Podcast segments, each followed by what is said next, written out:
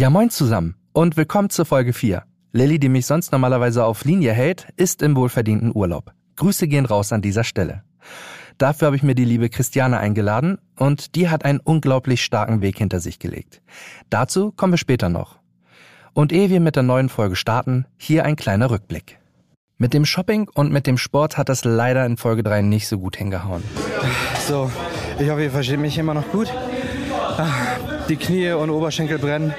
Auf jeden Fall. Alle anderen machen hier gerade noch im Hintergrund fleißig weiter, während ich hier gerade mal kurz durchatme und verschnaufe.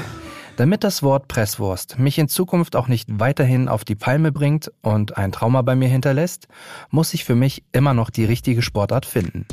Denn mein Sommer-Etappenziel steht auch weiterhin. 99 Kilo, um bis nach Bali zu kommen. Kommen wir zur heutigen Folge. Heute möchte ich euch von meiner Zuflucht berichten die ich für mich über die letzten Jahre gefunden habe und vielleicht im ersten Moment ein bisschen überraschend oder sogar etwas absurd klingt.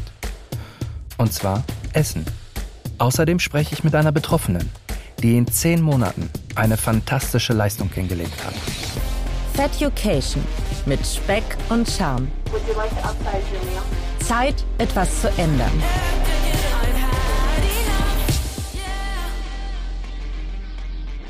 Um mein Etappenziel zu erreichen, habe ich bislang meine Ernährung weitestgehend umgestellt. Das heißt, ich habe mir erst einmal neu beigebracht, für mich die richtige Portionsgröße zu finden und auch entsprechend zu essen. Essen hat mich in die Lage reingebracht, in der ich heute bin. Wobei das stimmt auch nicht wirklich. Nicht das Essen hat mich da reingebracht, sondern ich mich selbst. So ehrlich sollte ich zu euch und auch zu mir sein. Aber so wie es aussieht, kann mich auch Essen aus dieser Situation wieder herausbringen. Dabei geholfen haben mir Kochboxen. Lasst euch aber sagen, dass die Boxen im Verhältnis zum eigenständigen Einkaufen etwas teurer sind. Ich gehe derzeitig nur sehr ungern in den Supermarkt, da ich gerne dazu neige, Blödsinn einzukaufen. Siehe Folge 2 mit dem Eis. Eine gute Alternative ist, sich die Lebensmittel sonst online zu bestellen und abzuholen. Nicht liefern lassen, ansonsten fehlt ja die Bewegung. Beziehungsweise mir. Und keine Ahnung, ob ihr das kennt, aber Folgendes fällt mir jetzt nicht leicht zu sagen. Essen war und ist immer noch ein Teil meiner Zuflucht. Und damit beginnt mein Logbuch. Es klingt vielleicht klischeehaft und irgendwie auch falsch, aber Essen ist die eine Zuflucht. Warum fragt sich vielleicht der eine oder andere? Ich will es euch sagen. Essen ist die Zuflucht in das Vorurteilslose. Essen sagt dir nicht, dass du fett bist. Essen sagt dir nicht, dass du genug hast. Und Essen stößt dich nicht vor dem Kopf oder von der Bettkante. Singles werden wissen, was ich meine. Essen ist dein Freund. Der Freund, der dich nicht belabert, etwas zu ändern, sondern dich so akzeptiert, wie du bist. Wie ich bin. Ich könnte jetzt noch stundenlang weitermachen mit solchen Aufzählungen. Darum in einem Satz, Essen ist die Zuflucht in schützende Arme. Auch für mich. Vielleicht gibt euch dieses Bild eine andere Perspektive auf übergewichtige und adipöse Menschen. Wir haben am Ende des Tages doch alle ähnliche Probleme, egal ob dick oder dünn, vor allem dann, wenn wir uns auf die Waage stellen. Naja gut, bis auf den Umstand, dass wir übergewichtigen und adipösen Menschen wirklich Übergewicht haben. Und das führt mich zu meinem nächsten Thema. Auf Instagram sehe ich vermehrt in meiner Timeline Leute, die ihre erfolgreichen Gewichtsprotokolle posten. Hier 100 Gramm weniger, dort ein halbes Kilo und bei dem anderen sind es sogar zwei. Ich sag's nur sehr ungern. Das löst in mir Druck und auch Panik aus. Und ich stelle mir Fragen wie, warum läuft es bei den anderen und bei mir nicht? Liegt es wieder an mir? Esse ich immer noch zu viel? Und hey, bitte missversteht mich jetzt nicht falsch. Ich gönne jedem seinen Erfolg. Gar keine Frage. Und dennoch bleibt in meinem Kopf die Frage, wo liegt das verdammte Problem? Wenn ich so ein Gewichtsprotokoll führen würde, es würde mich wahnsinnig machen. Es ist ja auch kein stetiges Bergab. Es kommen ja hier und da auch mal ein paar Gramm dazu oder sogar auch mal ein Kilo. Und was dann? Mein Frust würde wachsen. Und ey, wenn ich irre werden möchte, könnte ich mir auch mein Aktiendepot anschauen. Das läuft auf ein ähnliches Diagramm heraus. Und ja, damit steigt meine Angst, mich auf die Waage zu stellen. Ja, und jetzt kommen wir wieder zu einem Part, der mir nicht so leicht fällt. Ehrlich zu sich selbst zu sein. denn essenstechnisch sah meine vergangene Woche echt scheiße aus. Ich habe mich mit Spaghetti Carbonara und Currywurst rot-weiß aus der Kantine vollgestopft. Und um das Ganze abzurunden, gab's auch noch einen schönen dicken, saftigen Kakao. Mir wurde jetzt häufiger über Instagram der Tipp gegeben, mir mein Essen noch vorzubereiten. Und das hat bei mir richtig gut geklappt. Gar nicht. da hatte ich mir einen echt leckeren Obstsalat vorbereitet und trottelig wie ich war, habe ich ihn natürlich im Kühlschrank vergessen. Plant ihr euch eigentlich euer Essen vor? Und falls ja, was zaubert ihr euch? Sagt es mir gern auf Instagram unter feducation oder schickt mir eine Mail an feducation at gmail.com. Aber zurück zum Thema Angst vor der Waage. Wissen will ich's ja dennoch, ob ich ab oder zugenommen habe. Deswegen kam mir die Idee, mir eine kleine gesunde Bubble zu bauen. Das heißt erst einmal, die Timeline auf Instagram aufzuräumen und mich maximal alle zwei Wochen zu wiegen. Am selben Ort und zur selben Zeit. Was es heißt, Angst vor der Waage zu haben, kann auch Christiane nachvollziehen. Sie hat etwas geleistet, wovor ich den größten Respekt habe. Sie hat in zehn Monaten mehr als 20 Kilo abgenommen und das Ganze nur durch die Umstellung der Ernährung. Ich freue mich sehr, dass du da bist und uns von deiner Reise erzählst. Hi Christiane. Hallo Serda. Wie zum Teufel hast du es geschafft, 25 Kilo in zehn Monaten abzunehmen? Also ich habe ähm, am Anfang des Jahres, am 1.1. den klassischen Neujahrsvorsatz begonnen, 22, und da habe ich dann fünf Kilo abgenommen, einfach durch selber Kalorien zählen und so weiter, ganz normal, ganz klassisch. Und dann habe ich mir gedacht, ähm, ich hätte aber doch ganz gerne Hilfe, weil ich es schon ein paar Mal davor ähm, zwar auch halbwegs erfolgreich probiert habe, aber es kam immer wieder drauf. Also habe ich mir einen Ernährungscoach gesucht und jemanden gefunden, mit dem ich dann ein Jahr dieses Programm durchgezogen habe. Und okay. es hat funktioniert. Und wie sah das Programm aus? Man bekommt einen individuellen Ernährungsplan. Und das Wichtigste ist, dass man einmal in der Woche eine Verabredung hat mit dem Coach und da die Sachen bespricht, also was ist gut gelaufen, was ist nicht so gut gelaufen, was hast du gegessen? Was hast du abgenommen? Vor allem, hast du abgenommen? Hast du vielleicht zugenommen? Ist auch nicht schlimm. Mhm. Hast du dich bewegt? Solche Sachen. Einfach, dass man gemeinsam drüber spricht mit jemandem. Und wie sehr hast du dich abgeholt gefühlt in, in diesem Coaching?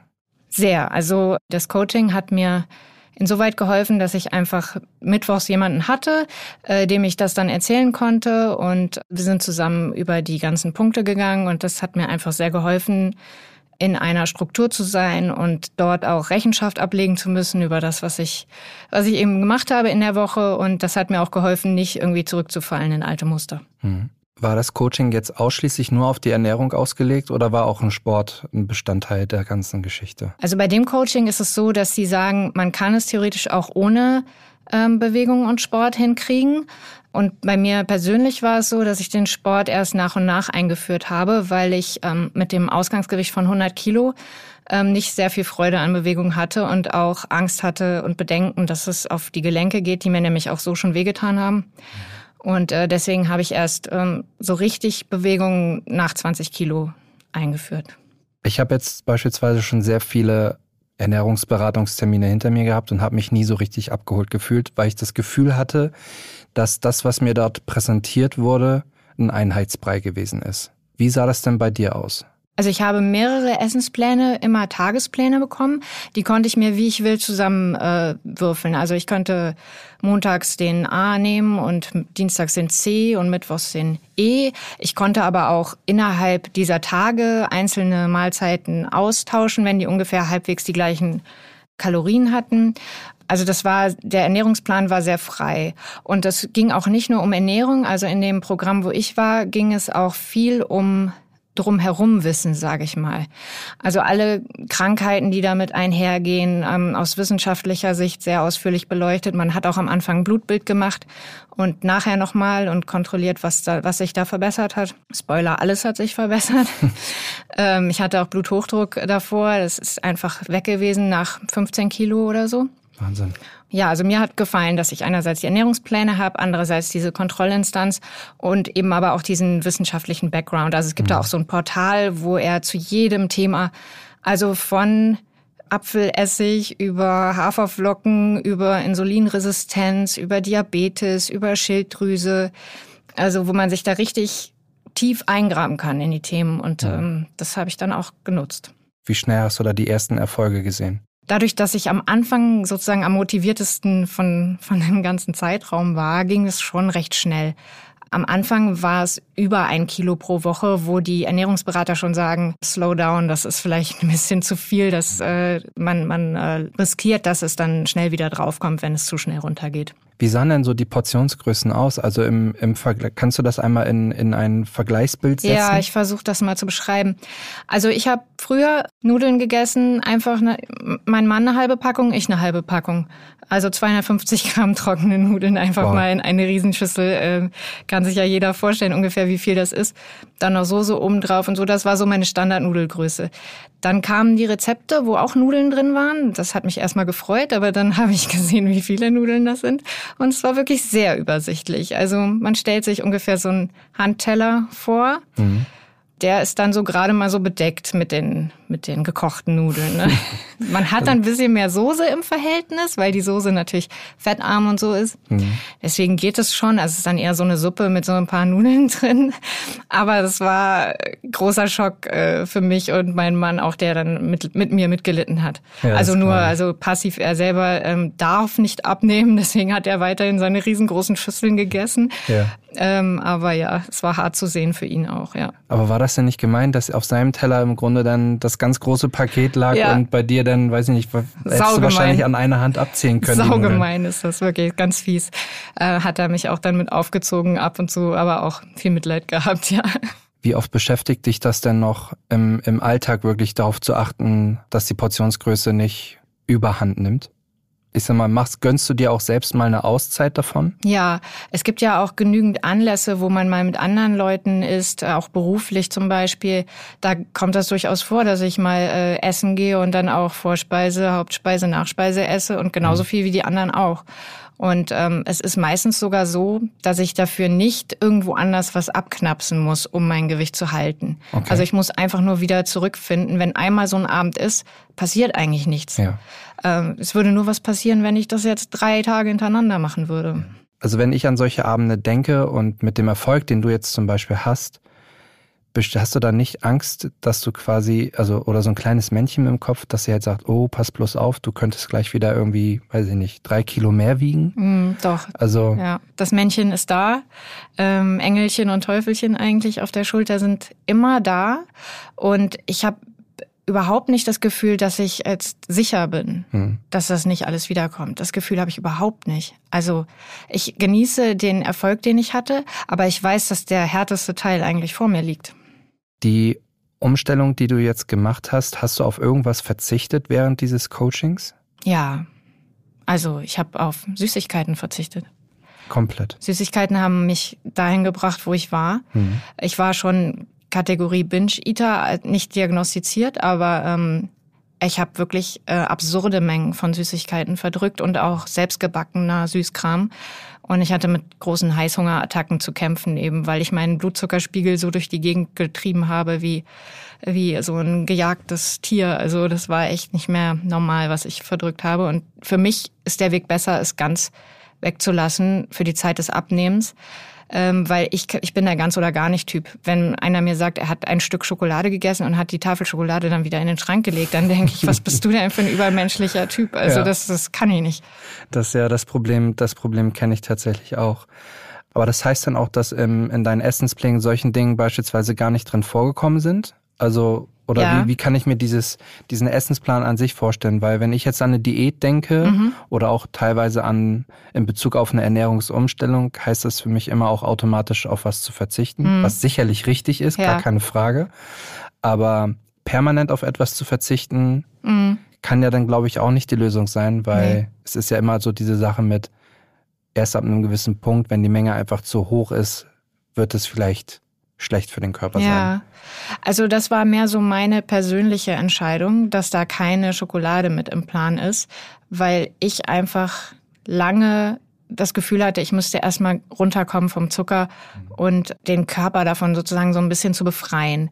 Und hatte auch den Plan, dass man das später wieder einschleichen kann. Das habe ich aber bis zur, zum Ende der Abnahme nicht gemacht, weil es mir einfach gut getan hat und weil ich es auch nicht vermisst, nicht so sehr vermisst habe wie am Anfang zum Beispiel. Mhm.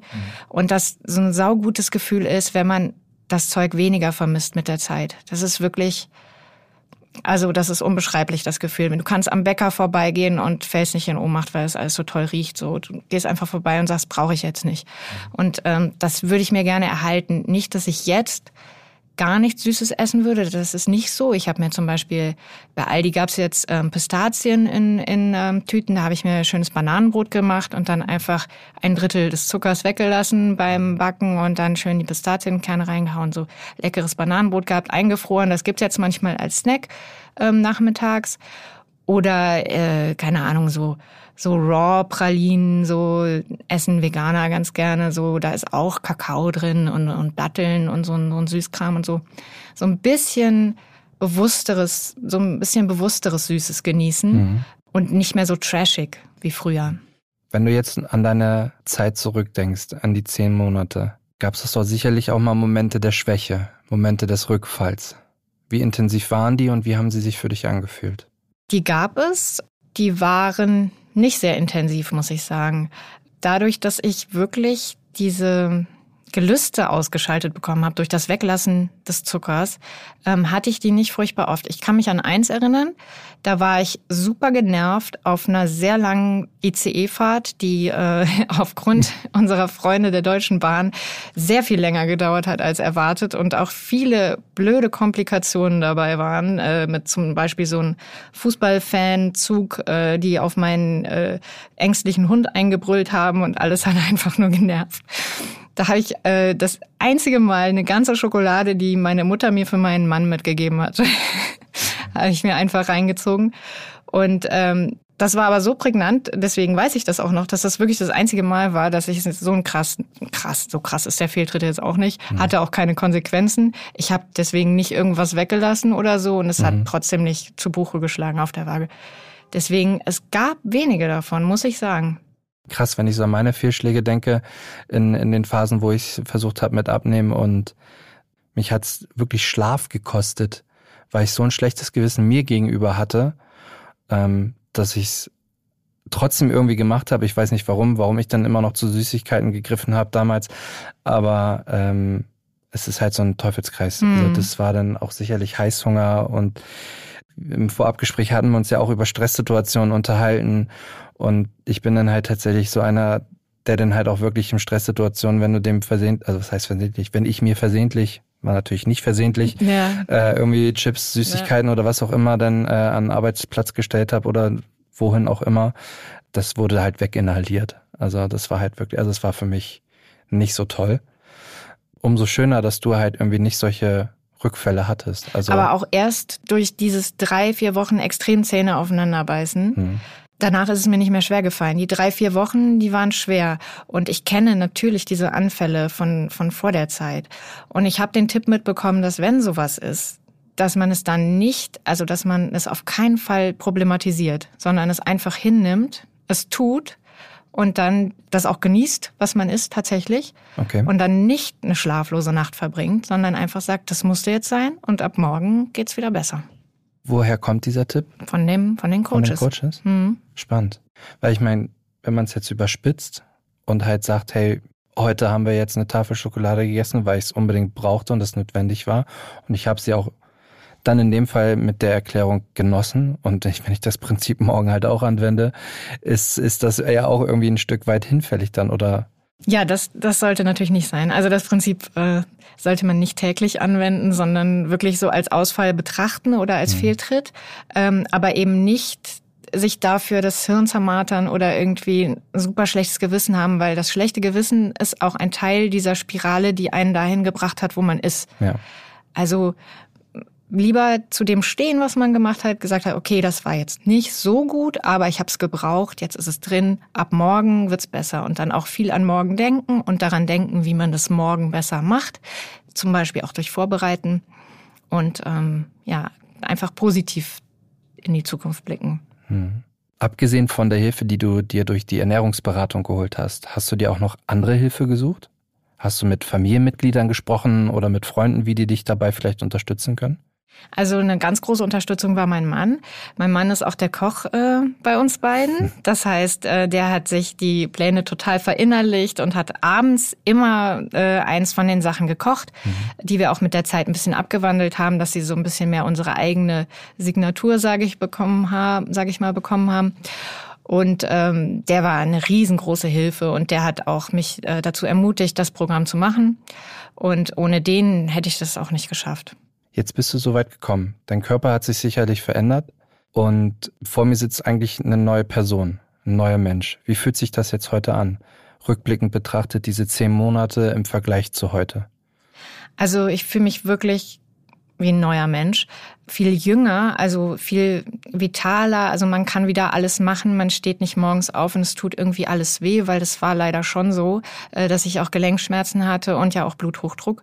Also allein das gesundheitliche Gefühl ist unglaublich. Also mich früher im Bett umzudrehen war schon irgendwie eine kleine Challenge. Mhm. Äh, war ich schon außer Atem und habe mir das dreimal überlegt, ob ich das machen soll.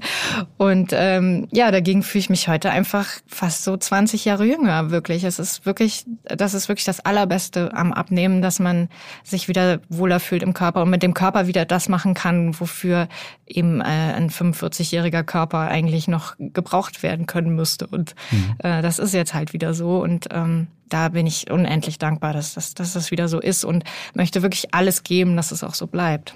Wie hat sich damals angefühlt, einkaufen zu gehen oder einkaufen gehen vielleicht sogar zu müssen? Klamotten jetzt mhm. im Vergleich zu heute? Ich habe früher nur Online-Shopping gemacht und weil seitdem ich äh, das letzte Mal versucht habe, eine Hose zu kaufen im stationären Handel und dann in der Männerabteilung gelandet bin, ähm, habe ich nur noch Online-Shopping gemacht, auch bei den Spezialgeschäften für große Größen.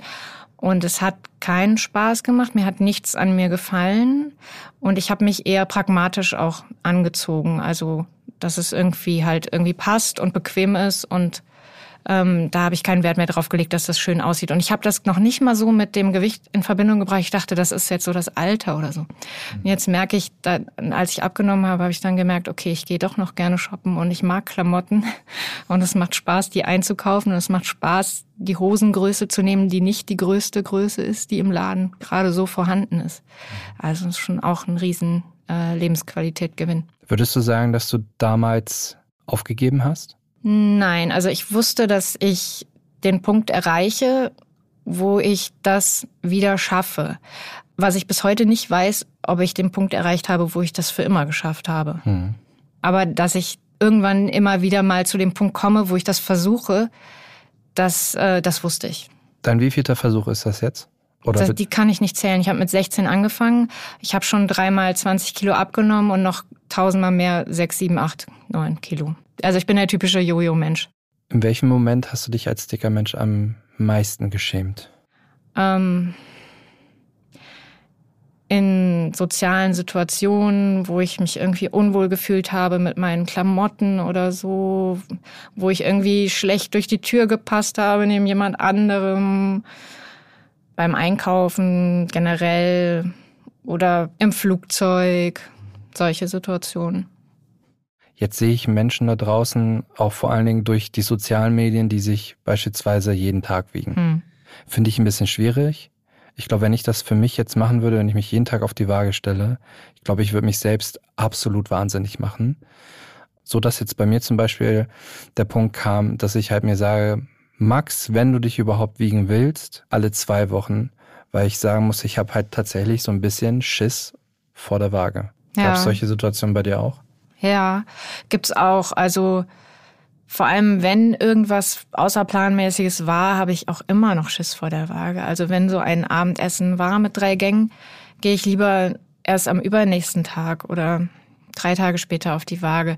Im Coaching war es jetzt so, dass die gesagt haben, du gehst jeden Montag, Dienstag und Mittwoch auf die Waage und man nimmt den Mittelwert aus diesen drei Werten, mhm. weil man sowieso immer große Schwankungen hat mhm. und das gut und gerne mal sein kann, dass man am nächsten Tag, an einem Tag ein Kilo weniger wiegt als am nächsten oder umgekehrt.